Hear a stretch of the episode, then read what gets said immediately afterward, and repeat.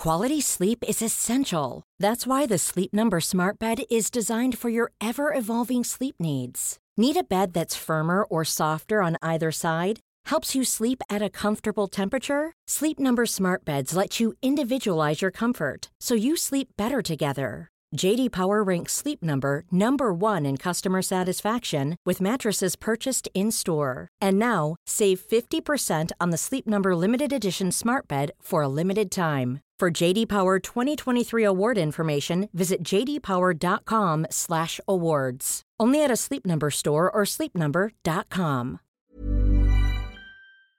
Welcome, friends, to another r slash pro revenge video. Today we've got an insane story of crushing the boss's car, but first, a story from Ebb number 348 Abuse me and you lose your company. So I, female 20, met this lazy excuse of a man, male 45, on a dating site, and all went well until five months into our relationship. He decided to physically assault me, and the police got involved. He was arrested with four charges and a restraining order. All I can say is that he's the walking definition of a narcissist, completely controlling and jealous of any other living being. He owns a restaurant, but nothing's in his name due to his previous bankruptcies. His cars, house, and restaurant are all on another name. He doesn't pay his plates or insurance. I learned that the hard way when I was pulled over driving his vehicle and issued two tickets. The government seized all his accounts once for tax evasion. He basically doesn't pay the rent for the building, nor electrical bills or Wi Fi until they remove their services, and he pays the minimum to get the services back up and running. He uses a heat gun to transfer retail stickers from one alcohol bottle to another. We're talking a few dollars of taxes for a darn sticker. And if it couldn't get worse, did I forget to mention that he sells substances in the back of his restaurant? I learned all of this after our breakup. After the separation, he kept texting me drunk now and then, and he'd end up in the cell for a few hours for a break of conditions and had to pay for release. Well, one day he pushed it and sent an inappropriate photo of me to my roommate after I told him to leave me alone.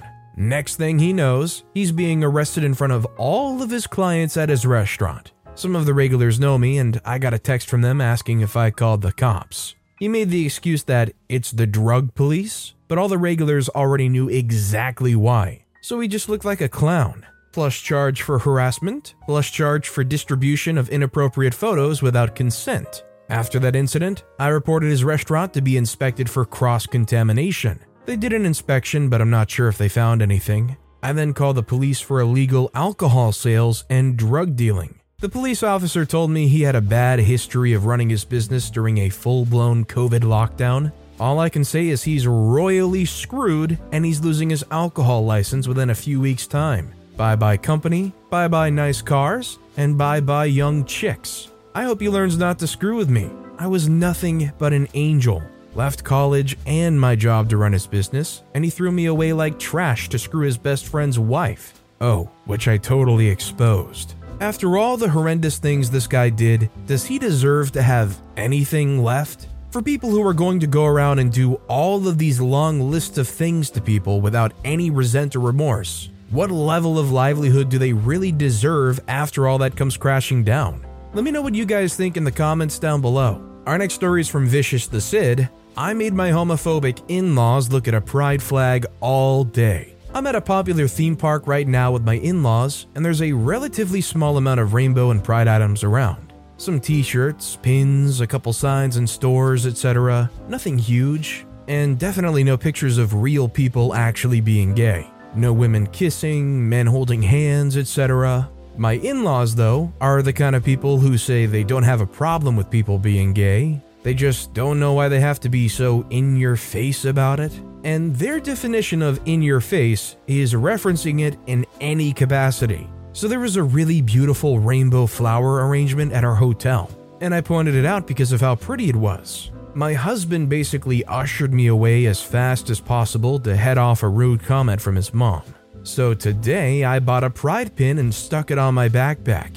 I usually walk in front, so she had to look at it all day. And then I bought the big bright pride tumbler for my soda. I don't even drink soda, and I'm not even gay, but $25 was worth it. These relatives are definitely homophobic, and you don't really want to downplay homophobia, but at least it's the situation where, like, They say first that they accept it with a conditional thing. They're clearly homophobic and uncomfortable with the idea of it, but at least they're not trying to erase it or, I guess, put people down for it. It sucks, but it could be worse. I'd say continue collecting pride stuff around them and exposing them to it because eventually, maybe they'll just learn to shut up about it. Our next story is from Millie Barnes. My great grandmother had enough. This goes back a couple of generations, but I just had to share it. Seems like it goes here, but might be malicious. My family had a tobacco farm for several generations in Central Florida, and a good many of my male ancestors had issues with alcohol. My great grandparents have been married for a while, and my great grandmother was sick and tired of him coming home at night drunk. This particular night, they got in a fight and he hit her. I understand my great grandmother was not one to put up with that sort of thing, so after my great grandfather passed out in the bed and was snoring, she sat down beside the bed and very carefully sewed the top and bottom sheet together. After she finished, she knew he wasn't going anywhere quickly, so then she took a piece of wood and beat the crap out of him.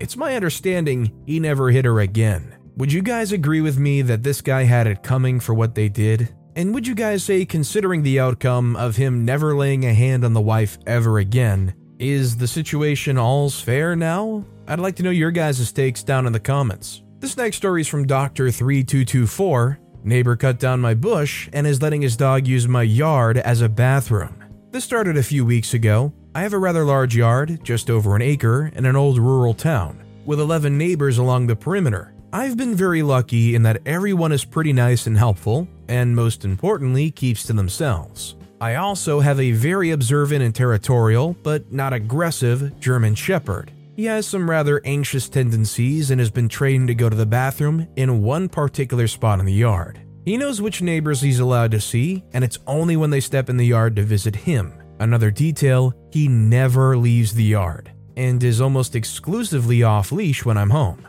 I have one neighbor in the far corner of my yard who's a younger guy, we'll call Tom. Tom adopted what looks like a mixed breed dog after his elderly dog passed about six months ago. Tom has always seemed nice enough, and we've only ever had pleasant but short conversations. About a month ago, I started finding piles of dog waste in the corner near Tom's house. My dog is trained to use the opposite corner of our property, on the far side of the house, so I immediately suspected that Tom was letting his dog wander over. Over the next few weeks, I slowly asked the neighbors if they'd seen anyone letting their dog go in my yard, and several had said they saw Tom's dog loose in that part of the property. So, I decided to be not confrontational about it since it's a real pet peeve, and I let the embankment between our houses grow up so there would be a physical barrier hopefully preventing the dog from coming over. I've been using the grass cuttings to fill a compost bin, so the dog waste was becoming a real problem, contaminating the parts of the yard I was trying to use.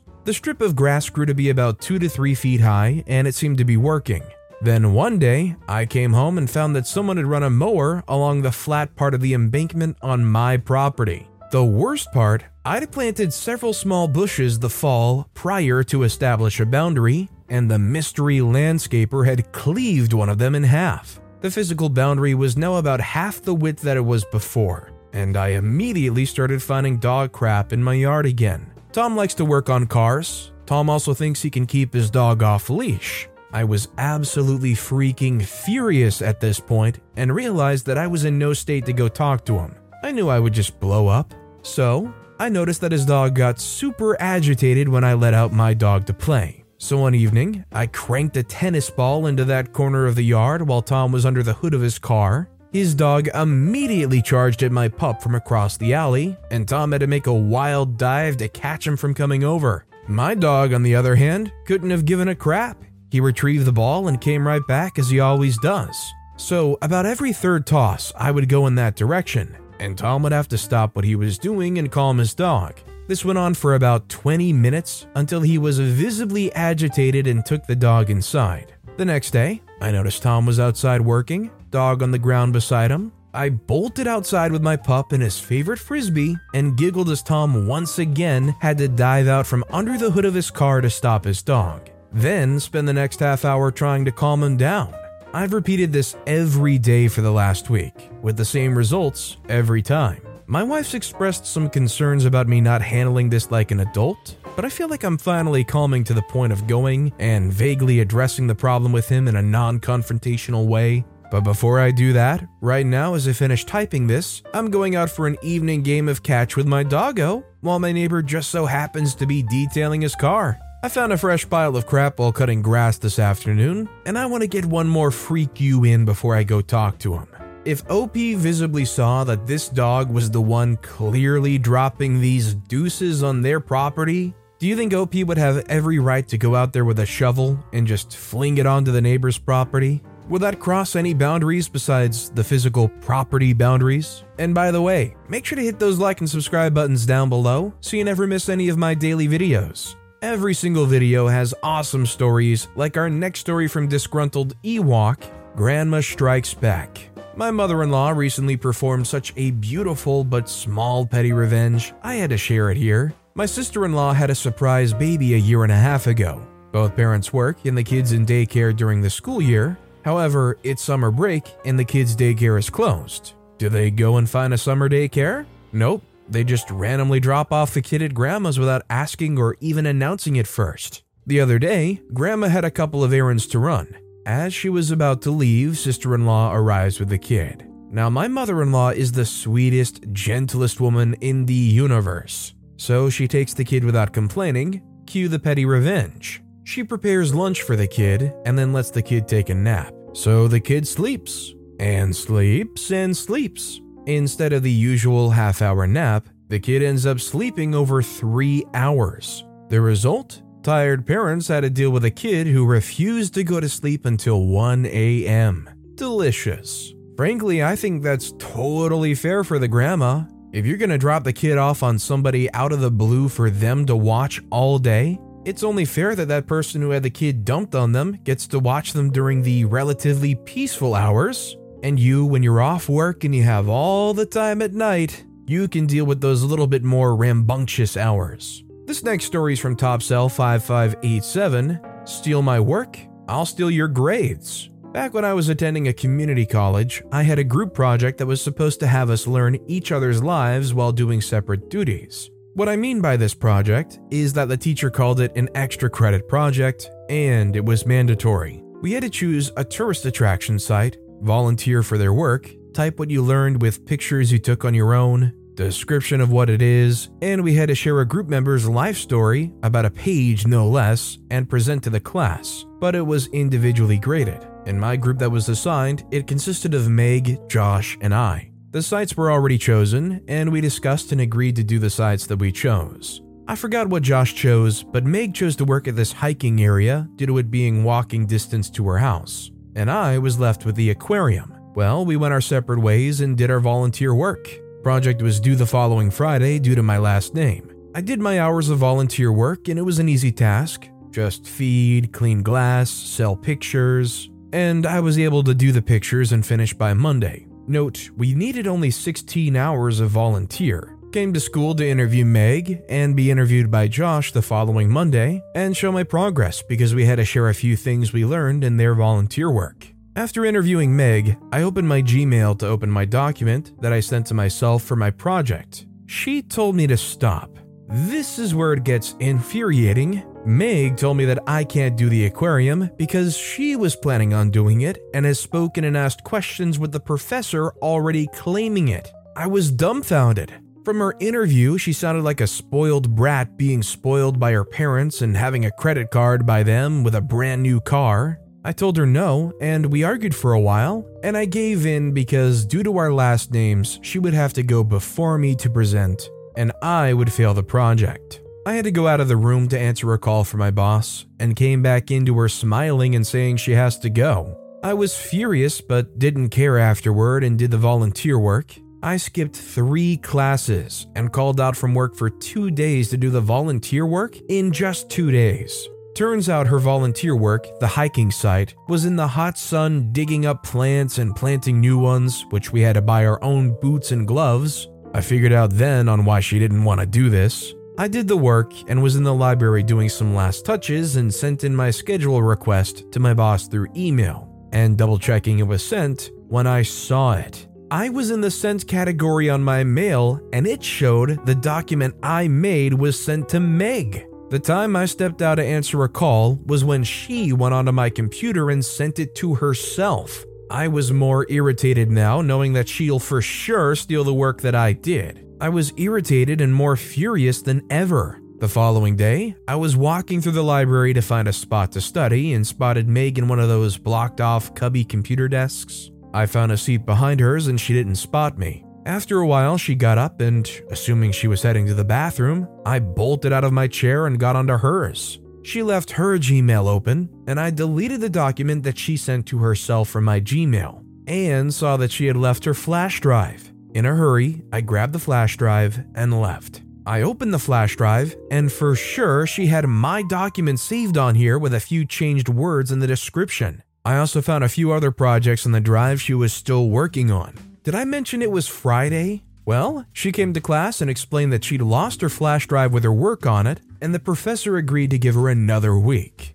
After the presentations were done, we had a few minutes of free time, and the professor was on the phone and later called me to have a talk outside. Turns out he had to call the aquarium and asked if her student can come in for free to do her pictures, and he found out that her name was not on the volunteer list, but mine was. I told him the whole story, but not me taking her flash drive, but seeing that she sent herself my work. Long story short, she failed the project and extra credit and was lectured by the professor about lying. She also failed her culinary project because a friend of mine who I told the story to said she came in and told the chef, but the chef was not having it. Apparently, Meg had a culinary project also on their flash drive. OP's story would be enough for that chef to definitely sink her, but I also think a lot of teachers, if you tell them, oh, I lost my flash drive, they won't accept that. It's really nice that they're willing to give the kids extra time, considering technically they did lose their flash drive. But I do think it's fair to say a lot of teachers would be like, tough crap, take the zero, enjoy. Our next story is from King Nothing 53. Coworker constantly leaving messes for me to pick up. Alright, so I work back of house for a pretty big brewery in my city, and typically, when you finish a process, you clean up your pumps, hoses, etc. I got this one coworker who constantly will text me saying stuff like, Sorry, I got busy doing X, Y, and Z and couldn't clean up, so you're gonna be walking into a mess tomorrow. Over the year I've worked here, I've grown pretty tired of this and I've brought it up to my managers before, but nothing got done.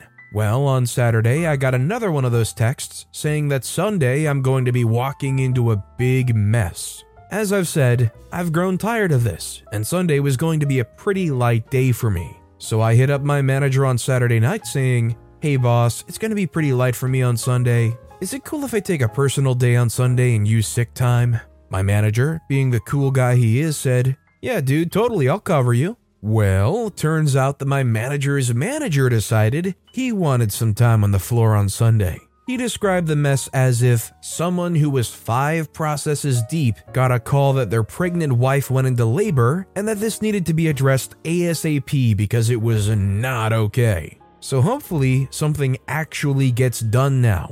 The only thing I gotta say about this situation the coworker probably just isn't hustling enough, isn't actually putting a lot of effort into their work, which is probably why it ends up so tragically by the time they clock out. But if this coworker actually was hustling or doing their best to clean up whatever they could as much as they could, and the time reaches their normal clock out time, I think they have every right to just clock out and go home. I just personally hate the idea of having to work overtime at a place like this because probably they don't hire enough people to properly take care of the back of house. So it probably is laziness, but if it's just that big of a mess, I don't blame them for going home when it's time for them to go home. Our next story is from Echo 1771. I went from school teacher to chairman of the board of a big company for the sake of revenge. When I was a tiny kid, my father was my best friend.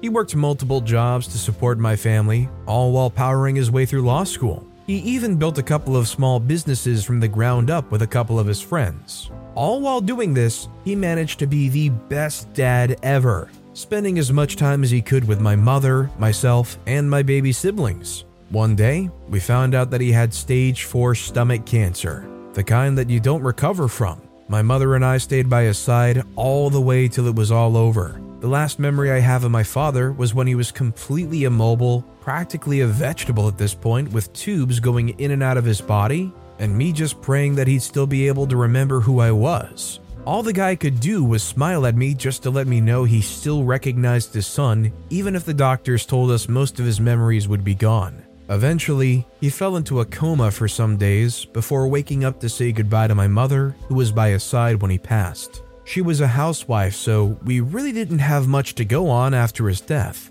Enter my grandfather. He was one of those self centered boomer types who makes everything about himself. After my father died, he'd used the newspaper obituary to boast about his dead son's grades and achievements, which I realized seemed to be the only thing my dad was to him. Just in case you're wondering, yes, we are Asian. My mother was grieving and trying to find a way to make ends meet, and my grandfather graciously offered to help her control my father's two businesses to help support us. My mother agreed because she didn't have any experience. While we grew up, the two businesses didn't provide much for us, likely because my father was one of the big reasons they were thriving. My mom was in and out of multiple jobs just to keep us floating. My grandfather offered to help put me and my siblings through school, I managed to score some scholarships with some good schools growing up, so thankfully he didn't have to do as much for me, but we were really glad that he helped out with my siblings. After I made it out of school, I found out that my family was broke and my two siblings were still making their way through medical school.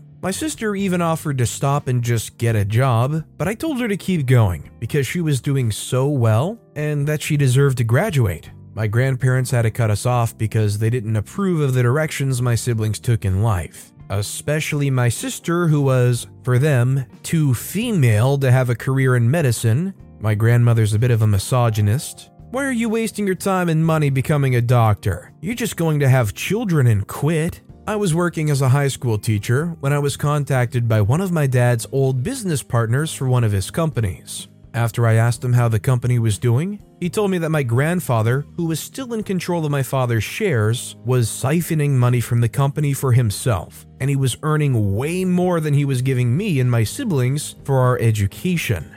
So, all our lives, he'd been making us feel indebted to him for money that was supposed to be ours to begin with, and he lied to us by telling us that dad's companies weren't making any money for us at all. We also realized that when he cut us off, he was cutting us off from our own money, forcing my siblings to drop out and give up careers that they'd been working their whole lives for. What's worse is this was our father's money, and we know that he'd wanted it to help us provide for our futures even after he died. And here comes this jerk father basically crapping on his legacy for his own enrichment. I even found out that he used his position to take possession of the company's office space and force them to set up shop in a smaller, cheaper office while renting the original space out under his own name to the company's competitors to make money from them too. All while I had to work multiple jobs to help my mother and siblings pay the bills. Cue revenge. My grandfather's biggest weakness has always been his pride.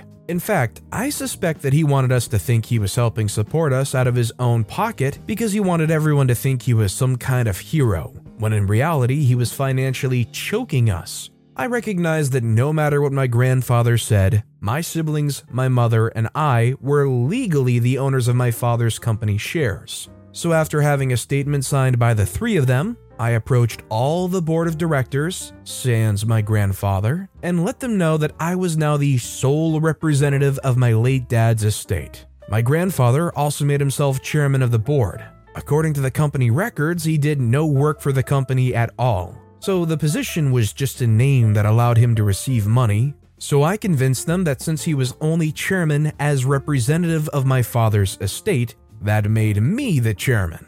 I didn't intend to keep the position because I didn't have the experience for it. Then I contacted other members of my extended family about my grandfather's unethical practices with the company's office space. He was eventually pressured by them into evicting the company's main competitor from their office space. Serves them right for conniving with my grandfather to take the company's old office space. At the next board meeting, I prepared for the moment I'd been waiting my entire life for. When he entered the conference room to preside over the meeting as the chairman, he found his chair facing away from the table with all the board members already seated at the table, and like a Bond villain, I spun the chair around to reveal to him that I'd been the one sitting there the entire meeting. I told him that the company and my family no longer needed him and that I'd be taking control over representation of my father's estate. Do you know that I'm the one who put him and his siblings through school? He said in shock.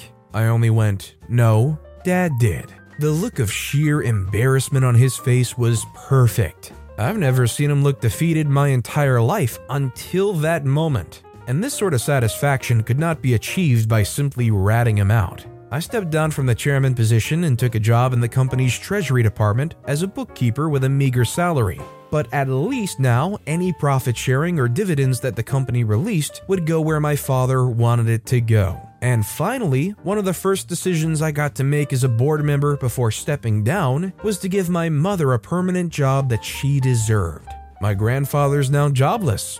He spends all his time at home, and because he spent his life being selfish and self centered, he has no friends. All he had going for him was being able to power trip over other people and boasting about his assets and achievements. Even my grandmother has had it with him, and the two don't even sleep in the same room anymore. I hope he lives the rest of his short life regretting that he didn't live his life with more compassion and humility. Well, considering all the awful stuff this grandfather did, they probably got plenty of money to rest on for the rest of their life. As much as I agree with OP that I hope they realize and regret that they didn't live with more compassion and humility, the reality is they're probably way too many layers of entitlement thick to ever finally see through it all and realize that they've just been an awful person and they should feel bad for what they did. How does your own son pass away and you just take everything they had for yourself? It's not like this guy even had anywhere else to go with this money, right? Why wouldn't they be passing any of that money on to the kids who, first of all, should have been getting that money, and second of all, could have used it, unlike the grandfather who probably had it piling up?